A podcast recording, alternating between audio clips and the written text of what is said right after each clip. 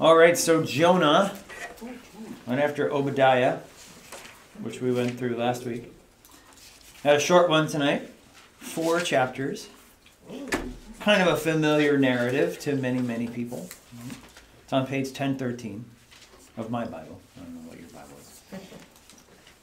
Uh, so the author, we don't really know who the author is. Some people, you could think it's Jonah, but it's it doesn't really ever say that it is Jonah. He So- doesn't speak in the first person though, does he? No, No. doesn't really speak in the first person. So most guys just say anonymous. Um, the date we do get some clues uh, because there is a passage in Second Kings that does mention Jonah, and it mentions it during the run, the reign of Jeroboam II, which has as a king has very specific dates. So he reigned from 782 to 753. So somewhere in there, and we think that Jonah is writing it. It looks like he's writing because he doesn't mention anything at all about it before the Assyrian invasion, which was like 722. So we're dealing with somewhere in that 780, 753 BC realm of time there. Um, the, the genre, what we're dealing with here, is uh, there's been a lot of interpretations of Jonah, right? Mean, you ever have a conversation with anybody about the book of Jonah? Sometimes it's uh, one of the atheists' kind of favorite targets if you ever talk to somebody who is um, not friendly to the faith, right? If they know a little bit about the Bible, right, they're going to know the story of Jonah and the whale, and they're going to be like, completely impossible, right? Nobody's going to be able to survive in a whale stomach because, you know, there's whale stomach acid and all kinds of nasty things in there, and they'll die. And yes, It never says it's a whale. It never says it's a whale. You're correct. Yep.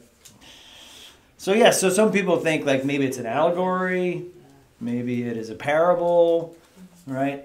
I come down on the side that it's literal. It doesn't give us anything to say otherwise, and we're dealing with the God of the universe, and so yeah, it can be. And there are some other reasons which I will not give away quite yet, but we will get into. Well, that's your Later on. Bible. Mine, mine says. Now, now, now. What, what's the matter? Oh, it says whale. Put a tail of fish. It says fish. That's NIV, isn't it? Crayfish. Ours says big fish. Giant fish. NIV. So much pasta. Another clue that we have that it's literal is, and this is always a good thing to do, even when you're talking about other things like Noah, right? Was that literal? Was that allegorical? All of that, right? Look to see what Jesus says about the account. Jesus treated Adam and Eve like they were facts. Jesus treated Noah like it was a fact, and Jesus talks about Jonah like it was a fact. And so, just some other little kind of tidbits uh, that that that lean heavily in the yes, this should be interpreted literally. And of course, our main star is Jonah.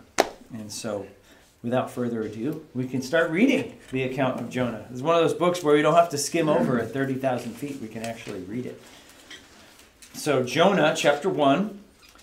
Now, the word of the Lord came to Jonah, the son of Amittai, saying, Arise, go to Nineveh, that great city, and call out against it, for their evil has come up before me. But Jonah rose to flee to Tarshish from the presence of the Lord. He went down to Joppa and found a ship going to Tarshish. He paid, I always feel like I'm saying that wrong, Tarshish. He paid the fare and went down into it to go with them to Tarshish, away from the presence of the Lord. But the Lord hurled a great wind upon the sea, and there was a mighty tempest on the sea, so that the ship threatened to break up.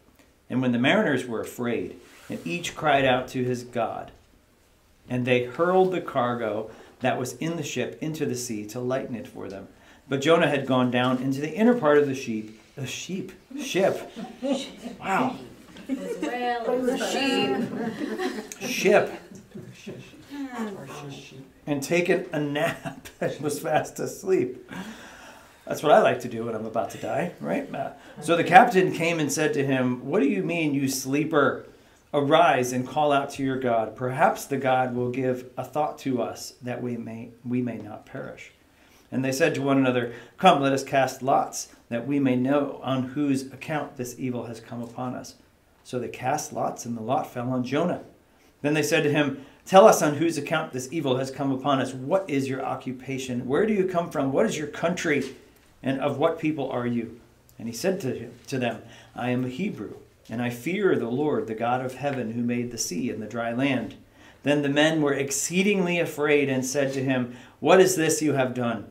For the men knew that he was fleeing from the presence of the Lord because he had told them. Then they said to him, What shall we do to you that the sea may quiet down for us? For the sea grew more and more tempestuous. He said to them, Pick me up and hurl me into the sea. Then the sea will quiet down for you. For I know it is because of me that this great tempest has come upon you. Nevertheless, the men rowed hard to try to get back to dry land, but they could not, for the sea grew more and more tempestuous against them. Therefore they called out to the Lord, O Lord, let us not perish for this man's life, and lay not on us his innocent blood. For you, O Lord, have done as it pleased you. So they picked up Jonah and hurled him into the sea, and the sea ceased from its raging. Then the men feared the Lord exceedingly, and they offered a sacrifice to the Lord and made vows. Okay, so here we have our first chapter. Word of the Lord comes to Jonah. says, Hey, arise, go to Nineveh, that great city. Nineveh is a very big city in the Assyrian Empire, right? So, do the Israel people like the Assyrians? Not even a little, not one bit, because they were growing more and more hostile. As I said in the introduction, hadn't happened yet, but it is about to happen in a couple years that Assyria will roll into northern Israel and defeat them and exile them and take them back to Assyria.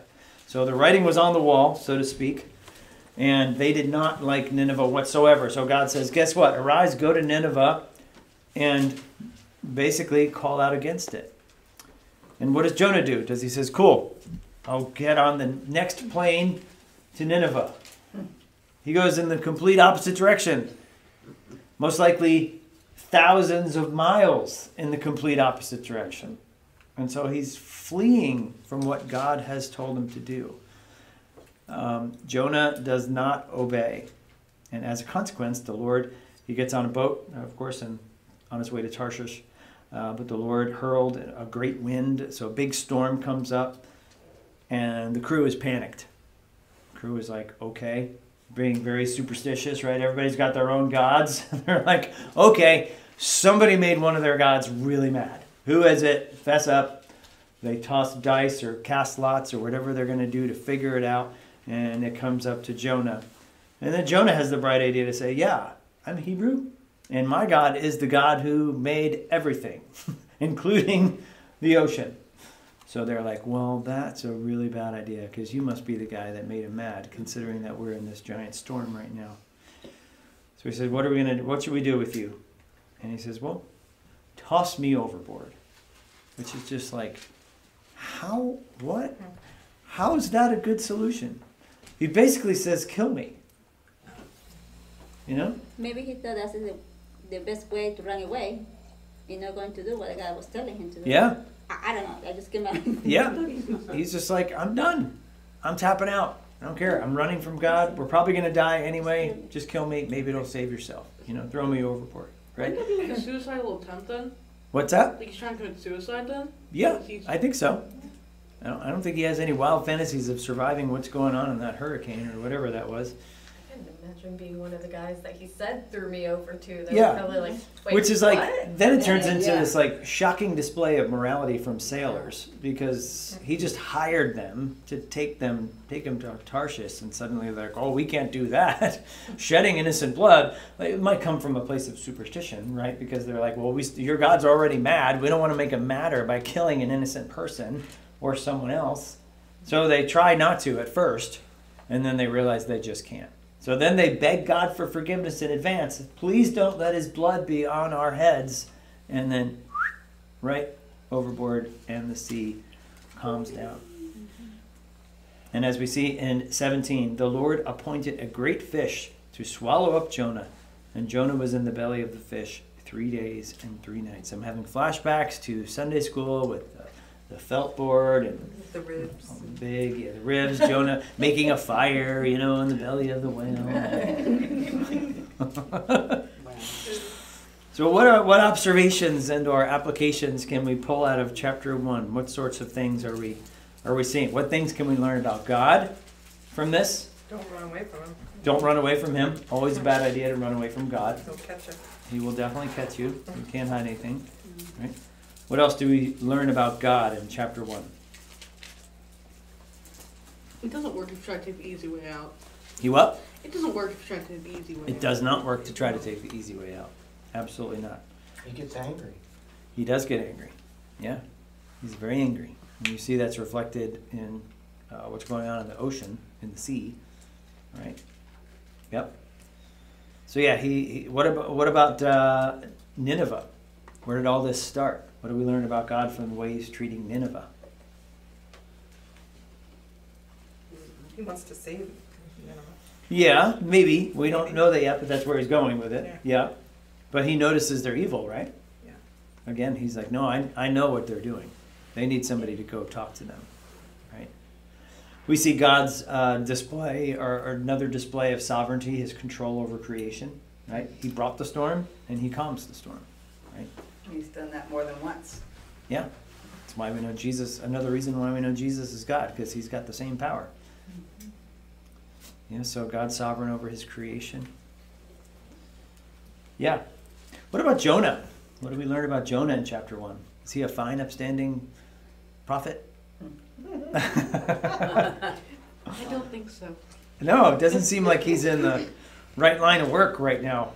When your your job is to do what God tells you to do and you completely disobey him and do the opposite. What does that say about his heart? Did he lose his trust in God or something? What's that? Did he lose his trust?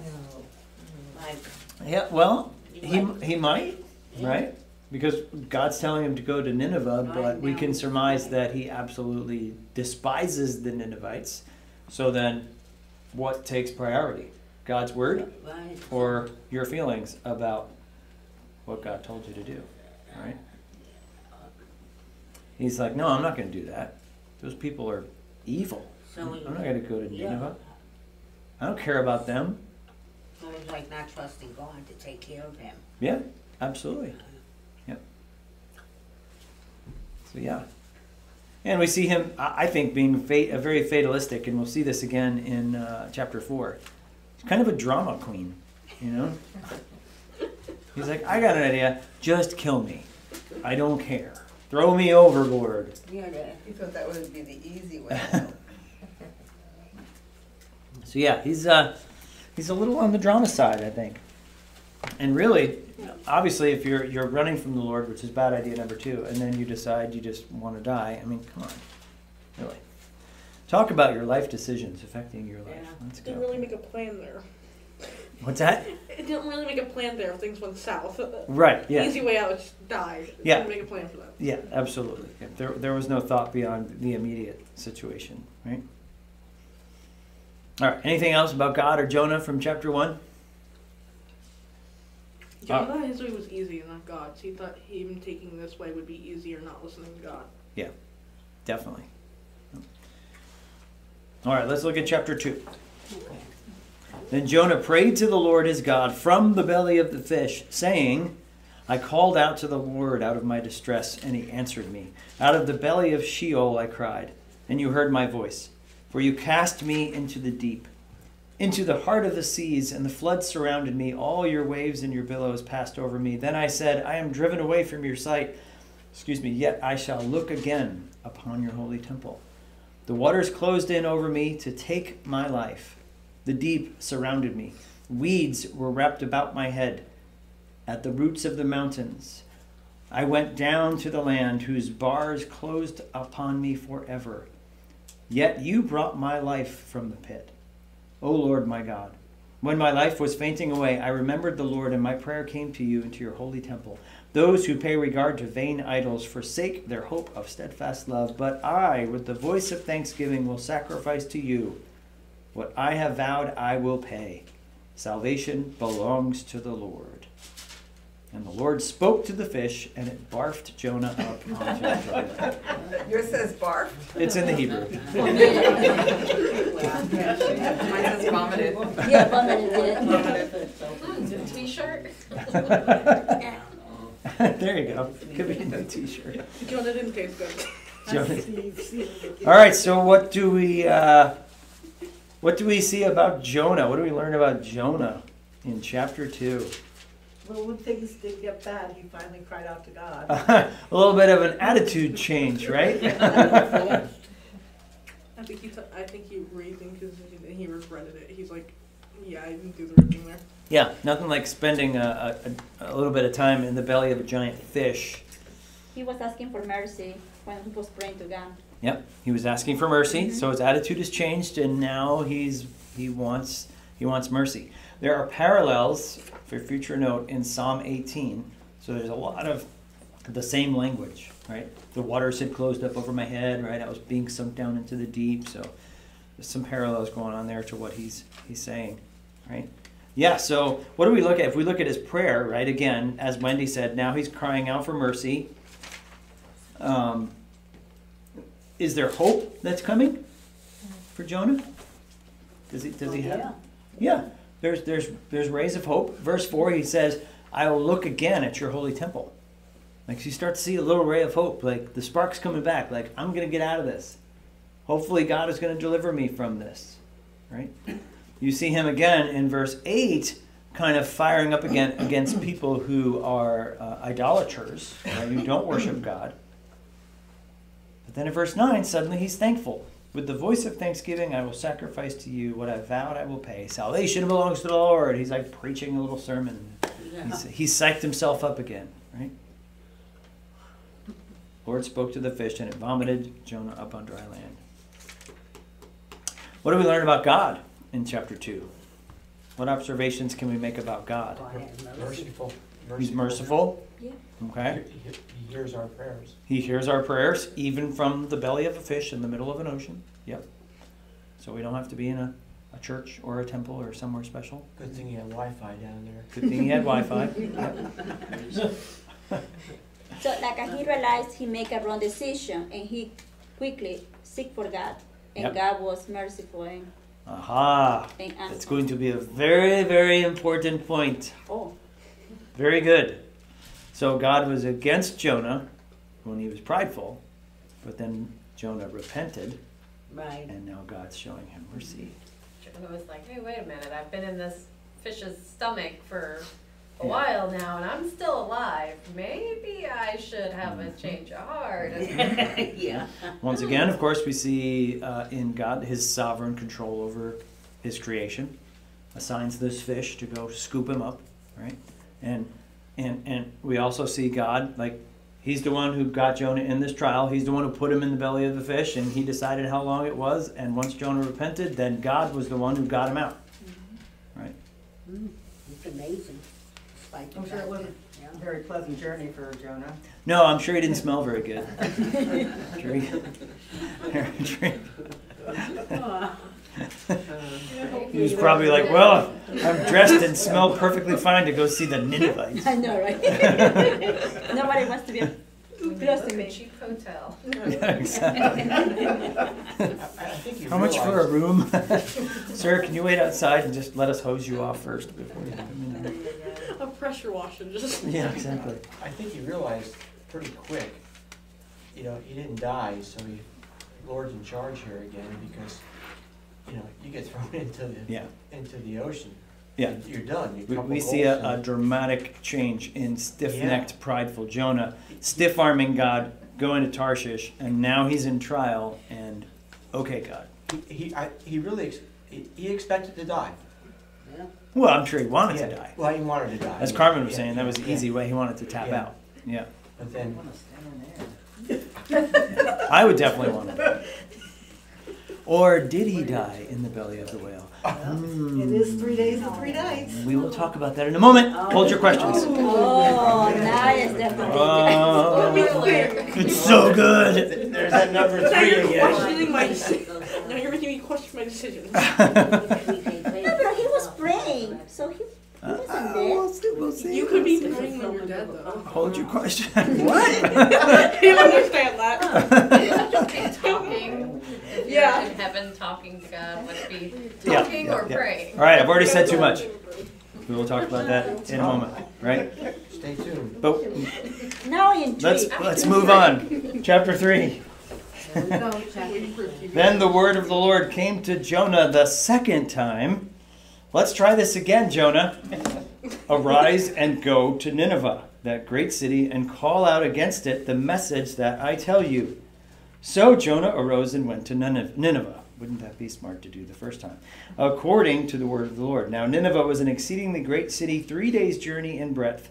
Jonah began to go into the city, going a day's journey, and he called out, Yet forty days, and Nineveh shall be overthrown.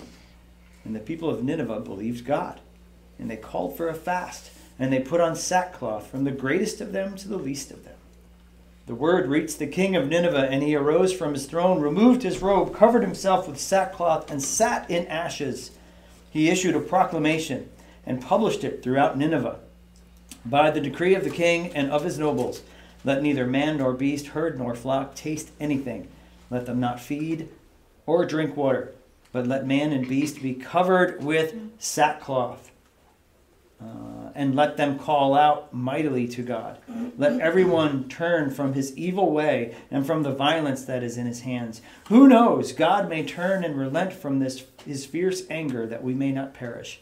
When God saw what they did, how they turned from their evil way, God relented of the disaster that he, he said he would do to them, and he did not do it.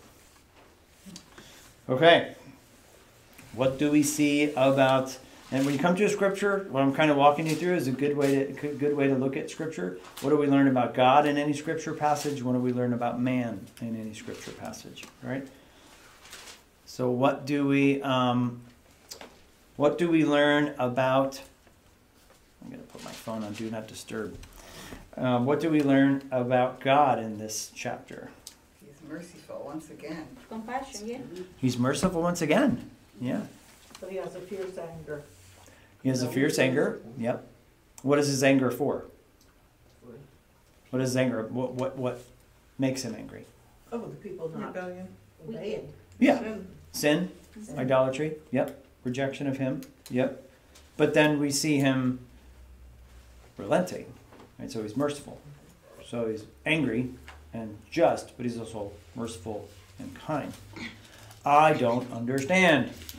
Did God change his mind?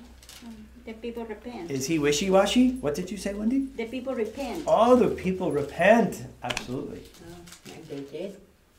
God, if people repent, so God doesn't change his mind here. This is a little little theological quagmire you could get into. Like, oh, does God change his mind? No, God doesn't change his mind.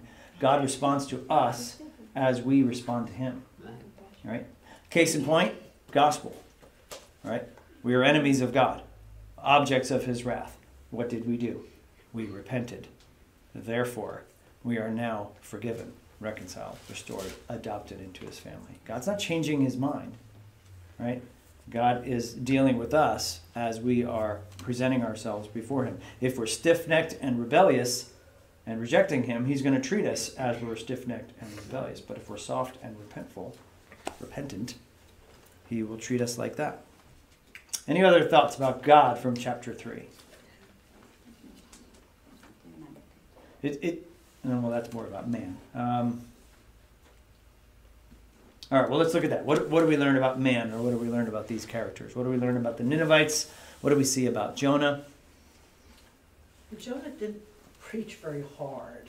He only said, uh, forty days and, you know, you're, you're done. This is the world's worst sermon. Yeah, but yet, yet the people of It was Nineveh and the immediately king, effective. they, yeah, uh, we're gonna go for a fast and put on sackcloth and even put it, put it on our animals too. You, you can kind of, I mean, this is total eisegesis in reading into this, right? But it's fun to think about, right? Jonah, like, okay, fine, I'm going to go to Nineveh. Okay. fine. Repent, 40 days, you're going to die. I did my job, You know, and then it says in what? It's, Didn't But seem said- like, didn't seem like his heart was in it. No, No. no. But it says the Ninevites believed God, so Yeah. they knew God exi- they Yeah. knew God existed. Obviously. shows that God doesn't need us So- It preachers. goes to show you, the sermon didn't do it. Exactly. What do we- God's word does it. yeah, that's what we said in Bible study this The word of morning, God right? is- Y- Yes, Um, we're, we're pipes on the organ. They God's already word and the knew- Holy Spirit is what blows through it. too. yeah, that's something. They already knew and realized that they were doing wrong, Yeah. Or else they wouldn't have immediately turned Exactly. around. That's Yeah. lurking in the background here, right? So now we see, right, God is, th- there's a judgment coming, right? So they were evil, they knew it. A man of God shows up from Israel, and they're like, uh oh, this is for real. We're, we're about to be judged, right? And again, Jonah preaches the world's worst sermon, five words in the Hebrew, and they immediately drop to their knees and repent in sackcloth and ashes, no less. So like, really repent. Yeah, they humble themselves. Yep, they humbled themselves. The king took off his royal robes and put on burlap and spread ashes all over himself. Fasted, declared a, a- a fast in the whole kingdom. Nobody's eating anything. They all became even with each other. Nobody, no high king, Yep. no low. They And, and they cry out to the God for him to not judge them. God prepares some good soil there. Yeah. You hear those words. Yeah, In verse two, it says, go to the great city of Nineveh and proclaim to it the message I give you. yeah. So is that the only I- words God gave I Jonah don't say? know. That's a big question I have as well. Oh. My guess would be Jonah paraphrase. Yeah. Like, oh, what it meant was. Yeah, yeah, exactly. I don't, I, yeah. I think there was probably, a, if that's God, I don't know if God would, I think he would have more to say there. Definitely. Jonah finally had a brain and he's like, uh, hey, what about I do what God told me in the first place? And what about I just do it now? Yeah. Because he, Yeah. Well, in that, Carmen, right, there's mercy, right? Yeah. He- God had a mission for Jonah. He blew it the first time, but he God gives it to him him again, chance. right? We're not going to miss God's will, you know? He's, he's going to make sure that he works his will through us, right? And we can't mess that up. It- it- We can like- sure make it difficult, like Jonah did. But if God's going to want it to happen in our life, He's going to make it happen in our life. He kind of preached like he figured that's what's going to happen. Yeah, you're kind of stealing from chapter four there, but Oh. yes. Oh. Uh, Yep, absolutely. It- Yep. Yeah, because that, that, that kind of explains the pathetic five, five, uh, Five word sermon. five word sermon. Yeah. Yep. I, I think he's trying to do the bare minimum. That's what I think. I think he goes to Nineveh. He's like, fine. He's pouting again, drama. Does the bare minimum, and God's like, cool. I'm gonna work through you. I don't care what your attitude is or how terrible your sermon was. Watch this. And the Ninevites repent. There was forty days, it, it mentions he preached for forty days, right?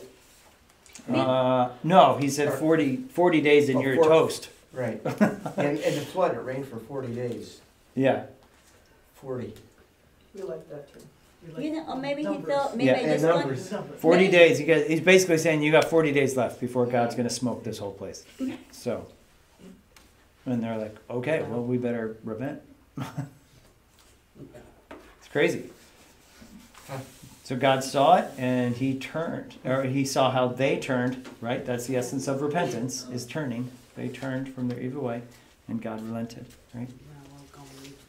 We also see that, you know, much like Jonah in the belly of the whale, right? Uh, trials get our attention, right? You're in the belly of a whale, you're going to think about your life choices really quickly, how you got to be where you are, right? If a man of God shows up at your doorstep and says, You got 40 days left and this whole place is going to be leveled, you're going to think about your life choices that got you. So, so trials get our attention, don't they? Challenges get our attention, right? What- what I call- What about the differences in repentance between uh, obedience and repentance between Jonah and his hated Ninevites? Jonah, does Jonah immediately do what God tells him to do? No.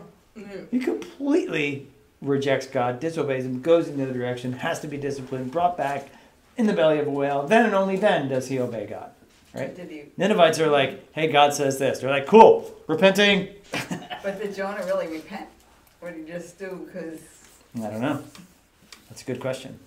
I think Yeah. it's right, kind of like you tell a kid to do something and they drag their feet and it's just like, I'm gonna do this because I'm gonna get in more trouble if I don't, Yeah. but. Yeah, that's also one. Not That's one. also why I think Jonah has drama. Yeah. Yeah, you can tell. He's kind of pouting. And he's going to pout some more in chapter 4 for sure. Chapter Very 20. offended when he looked at me. Yeah. So it's it, there's a huge difference in repenting time with the Ninevites. It's instant. Wow. With Jonah, it takes a little bit in the belly of the whale for him to realize, yeah, maybe I should soften my heart here. Well, he was probably very sluggish in there, you know? Probably was dark, Yeah. smelly. Okay, big finish. Chapter five, chapter four. Sorry, then we got some some key points and some other things to talk about. So, chapter four. Remember what just happened, right? Ninevites hear his terrible sermon. They've repented, and God has relented of this judgment and disaster. How does Noah feel about that? But it displeased Noah ex- exceedingly, and he was angry. You said no twice. Oh, Jonah. Yeah. But it That was displeased. my fault. I brought up the fight. Yeah, thanks, Frank. Yeah, you're excused. I- Mel has to keep me honest. But it displeased Jonah exceedingly. He was angry, and he prayed to the Lord and said, O Lord, is this not what I said when I was yet in my country? This is why I made haste to flee to Tarshish, for I knew that you were a gracious God and merciful, slow to anger and abounding in steadfast love and relenting from disaster. Therefore, now, O Lord, please take my life from me, for it is better for me to die than to live. And the Lord said, Do you do well to be angry? Jonah went out of the city and sat to the east of the city and made a booth for himself there. He sat he sat under it in the shade till he should see what would become of the city. Now the Lord appointed a plant and made it come up over Jonah that it might be a shade over his head to save him from his discomfort. So Jonah was exceedingly glad because of the plant. Oh. Spoiled. Then, when dawn came the next day, God appointed a worm that attacked the plant so that it withered. When the sun rose, God appointed a scorching east wind, and the sun beat down on the head of Jonah so that he was faint. And he asked that he might die, and said, It is better for me to die than to live again. Wow. But God said to Jonah, Do you do well to be angry for the plant? And he said, Yes, I do well to be angry about the plant, angry enough to die. And the Lord said, You pity the plant for which you did not labor, nor did you make it grow, which came into being in a night and perished in a night. And should I not pity Nineveh, that great city in which there are more than 120,000 people who don't know their right hand from their left, and also many cattle? And then it just kind of. And then it ends. Yeah, he, This book it it ends. doesn't look like he really repented. This book is so much fun. I know, I this love book. it. All right, so what do we learn about? Let, let's start with the easy pickings. What do we learn about Jonah and man in chapter four? He's still trying to take the easy way out. He, he repented, but he's still trying to take the easy way out. Easy way out? Okay. He's got this fixation with dying. Yeah. Yeah. He must be very depressed. Just kill me. Yeah. He's a wuss. He is a wuss. Oh, he's a little whining wuss. Do you know how old he was? Because he sounds like a teenager. He's like a brat. Yeah. Minor. He is a whiner. Yeah. What is he so upset about? God mercy. God's mercy. Yeah, he's angry But he because didn't he get his wants, way. yeah, Of he all wants that the- people die. Craziest How dare things you to be say gracious in the God and Bible. merciful and He's sorry. like, I knew you would do this.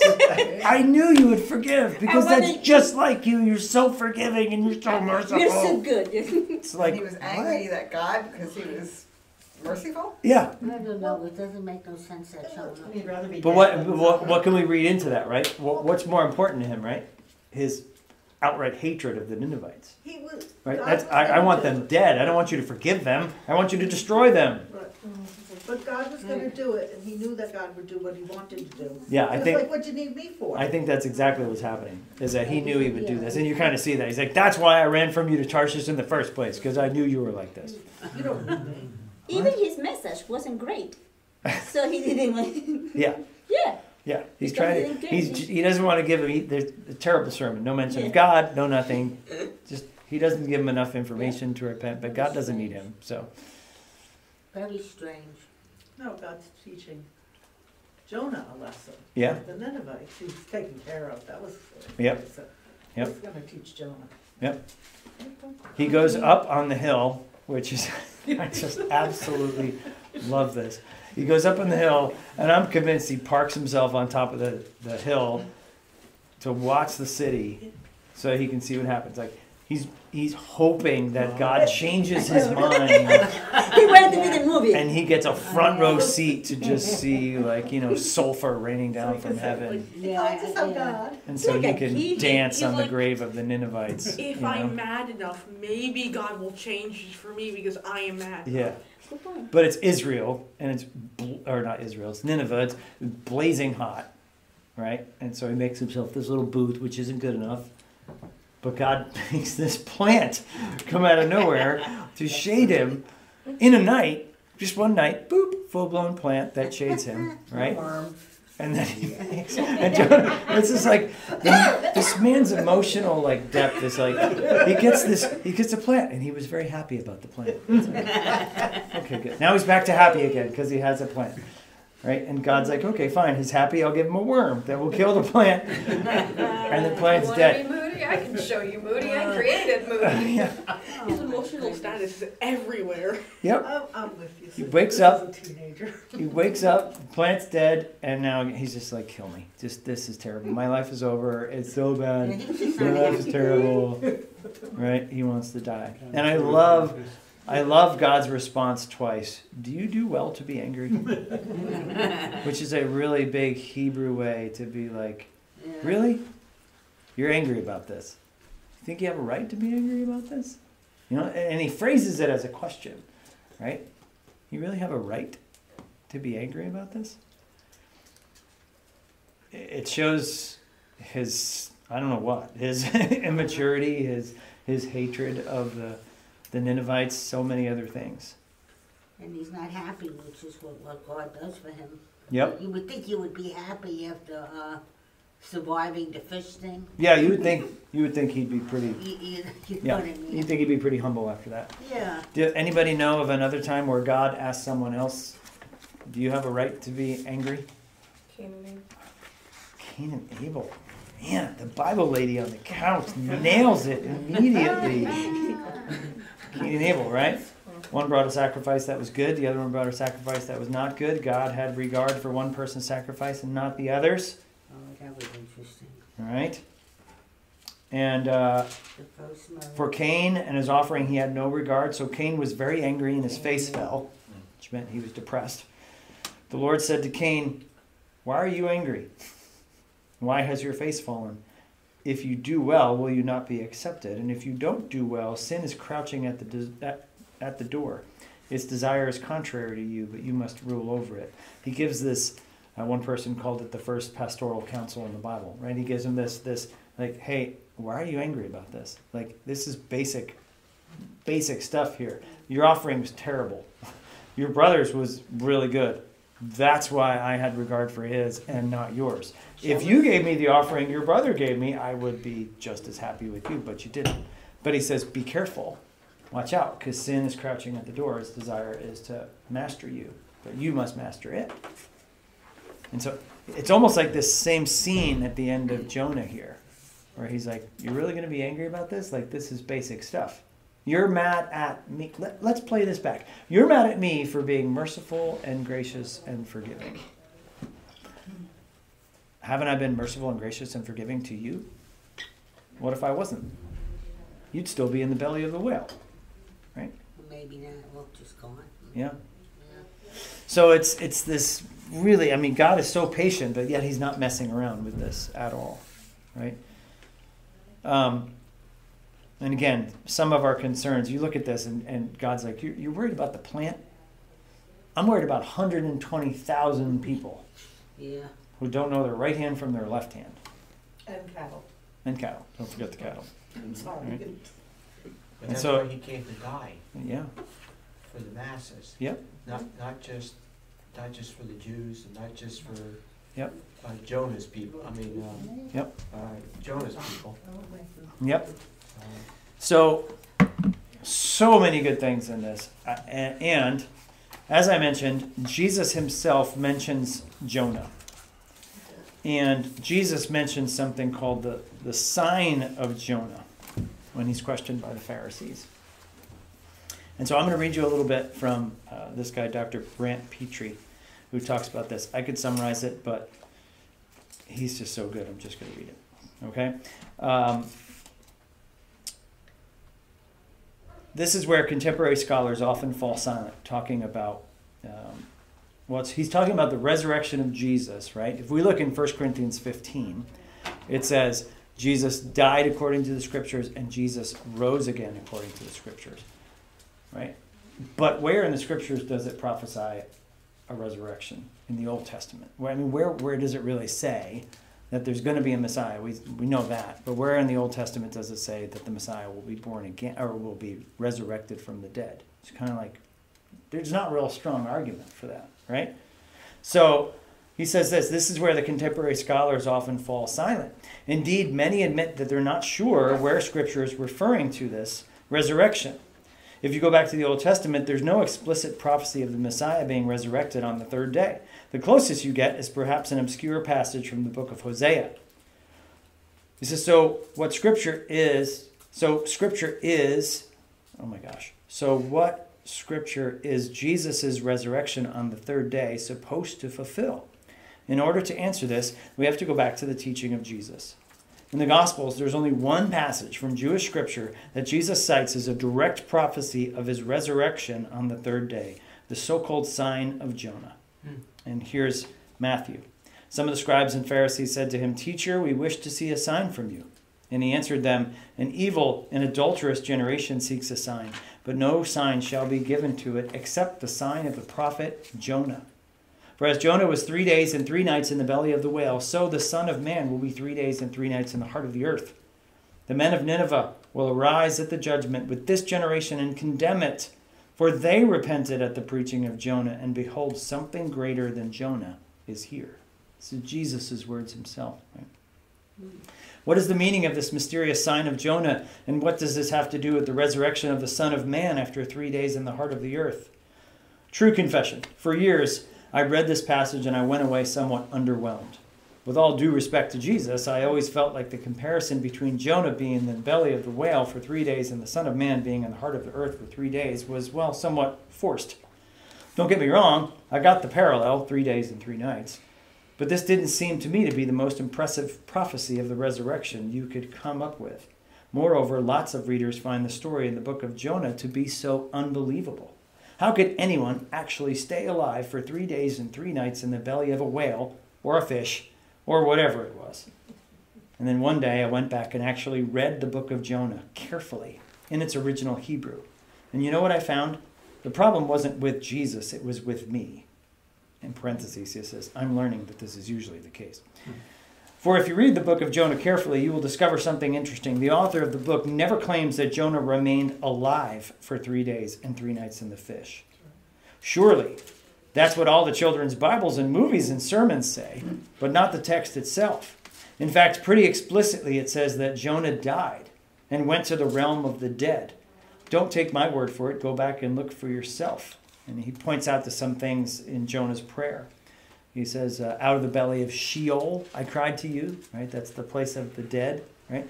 Uh, the bars closed up over me forever, and you brought me out of the pit, right? My soul fainted within me, right? And he says, notice three key points here. First, when Jonah says that he cried out to God from the belly of Sheol, the pit, that's all the stuff I just said, okay? Um, The same thing is true here with the sign of the Son of Man. The sign of Jonah is both the resurrection of the Son of Man on the third day and the repentance of the Gentiles that will follow his resurrection. And the answer is simple but significant. According to Jesus, it is not just his resurrection from the dead that will be a reason for believing in him, it is also the inexplicable conversion of the pagan nations of the world, the Gentiles. Right? So he Jesus masterfully ties all this together.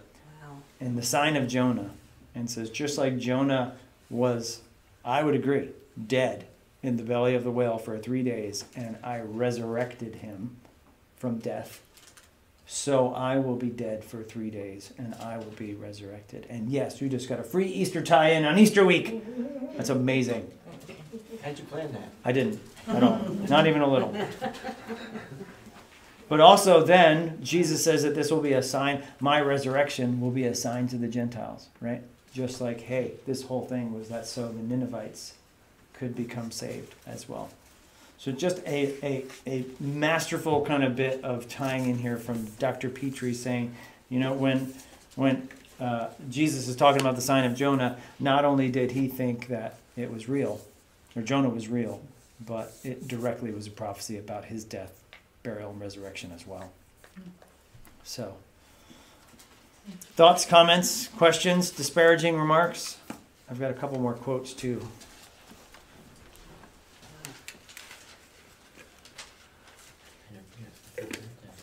Jesus said that there is something greater than Jonah here. Um, I had a I was at a conference once, and Paul David Tripp spoke on the book of Jonah, and so I've got some insights from him. And Paul David Tripp says, "This is why Jesus calls himself a better Jonah, because where Jonah is upset about God extending grace, Jesus is that grace." You know, Jonah so upset about God being a merciful and forgiving God, and Jesus is the merciful and forgiving God, right? That's why that's why Jesus calls himself a better Jonah, right?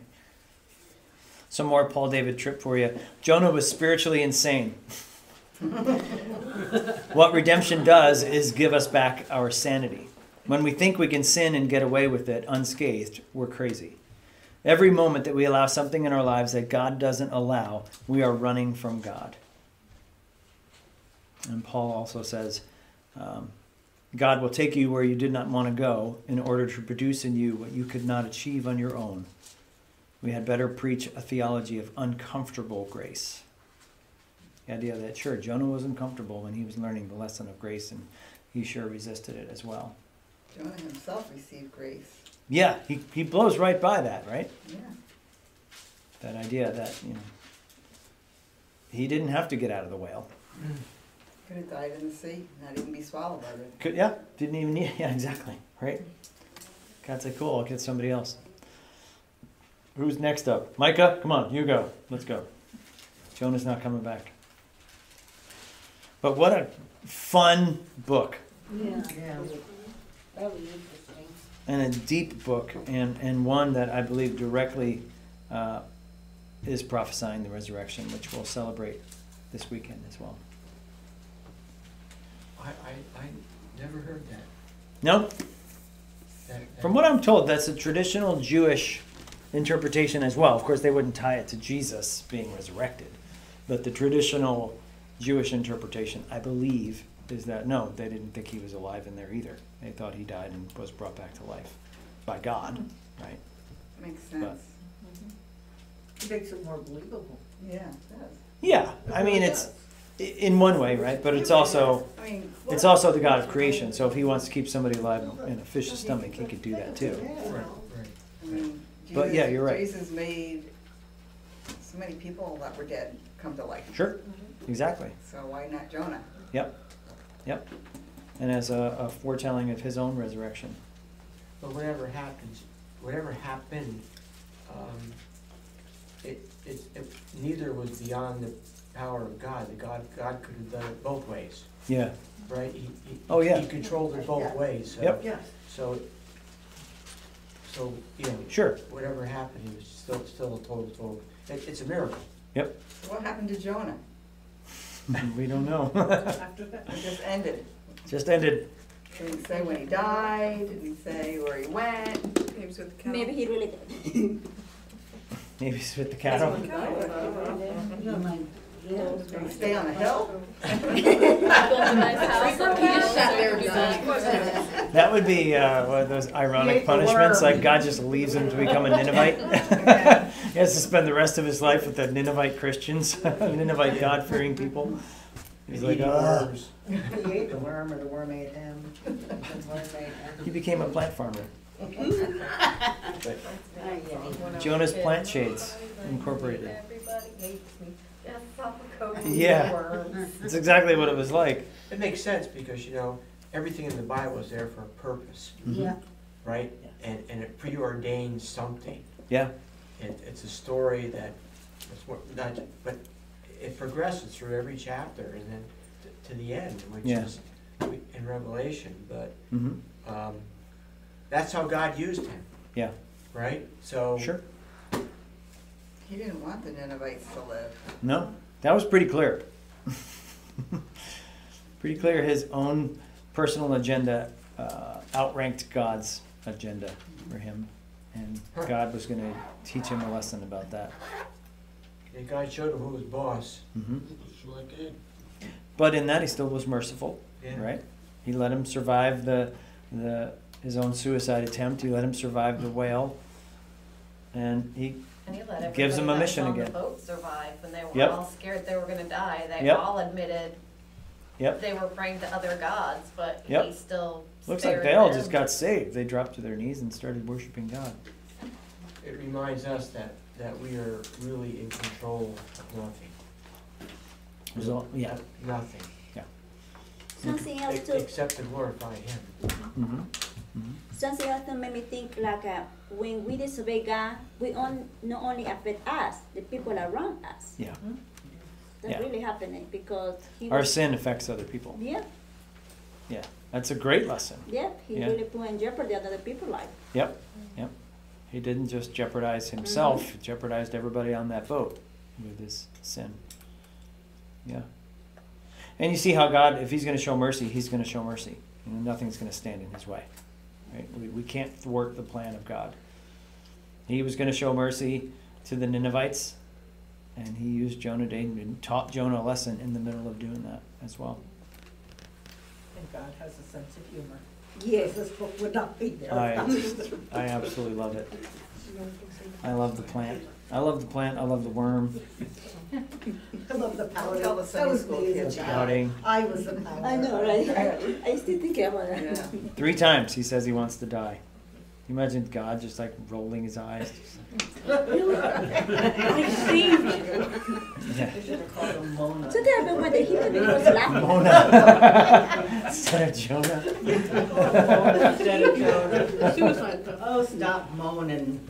Come on, Yeah. Mona. Could you just stop? Just stop talking just for one minute. I saved you from, from your first suicide attempt. You're just gonna do it again? Yeah, exactly. You're not gonna die. You're not gonna. I'm not gonna allow it. Can you not see? I'm not gonna let you die. Yeah. it's not Even when he was repenting and praying, it was still, oh, this happened, then this happened, then this happened.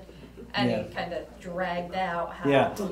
It, there is a parallel too to Elijah um, after the prophets of Baal and that whole thing, and then I think it's uh, Jezebel's going to come after him, and so he takes off like a scared little girl. Like he just defeated these prophets of Baal, like this monster man of God, and then uh, the queen comes after him, and he takes off like a scared little girl.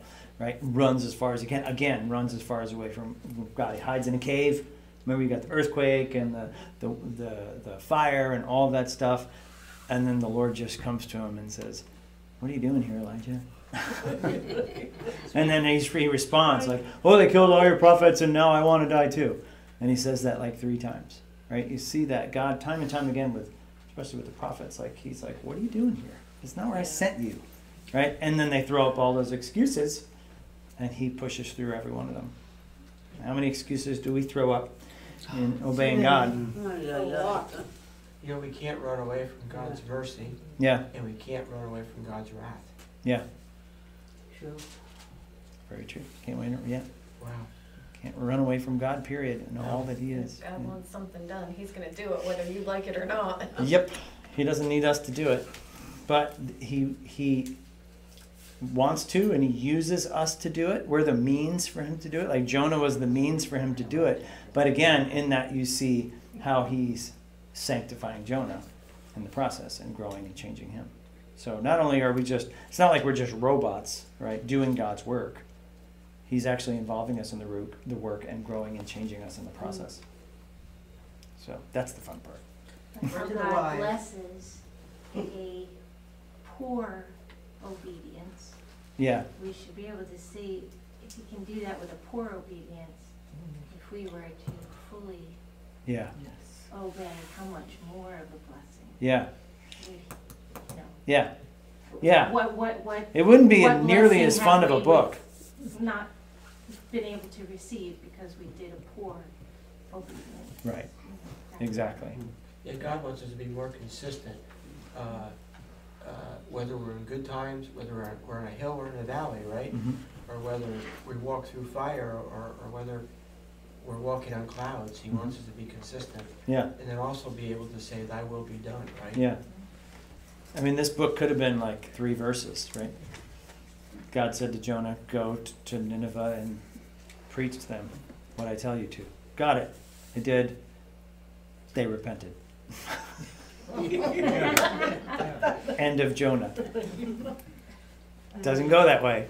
And we see a God who's patient with us and our weakness and our disobedience, but someone who will not. Um, his justice will will be served. Right? He will accomplish his will. And he uses us in the process and grows us in the process. And you're right, somebody said he has a sense of humor. Good stuff. We'll move on to Micah next week. All right, let me pray for us. Father, thank you for your word again, just so rich. And uh, we look at this story in Jonah, and of course, we, we chuckle. Uh, but Lord, we know that we are more like Jonah than we'd care to admit. Uh, we run from you, we disobey you, um, we disregard your will, um, we disregard your word. We don't care for the salvation of others like the way we should. Maybe we even have personal prejudices or, or bias against different peoples, Lord. Um, all of that, uh, we are much more like Jonah than we care to admit. But we are so thankful that you are a God that is merciful and gracious, and that you are kind and you are forgiving. Help us, Lord, um, to listen to you the first time. Uh, when you when you tell us in your word, when you lead us by your Spirit, help us to care for others. Help us to go along with your program of sanctification and growth, uh, Lord. And when we are in those moments of trial, when we do have our own moments in the belly of the fish, uh, that we would be quick to repent, quick to call out to you, and quick to receive your grace. We pray this all in Jesus' name, our risen Savior. Amen. Amen.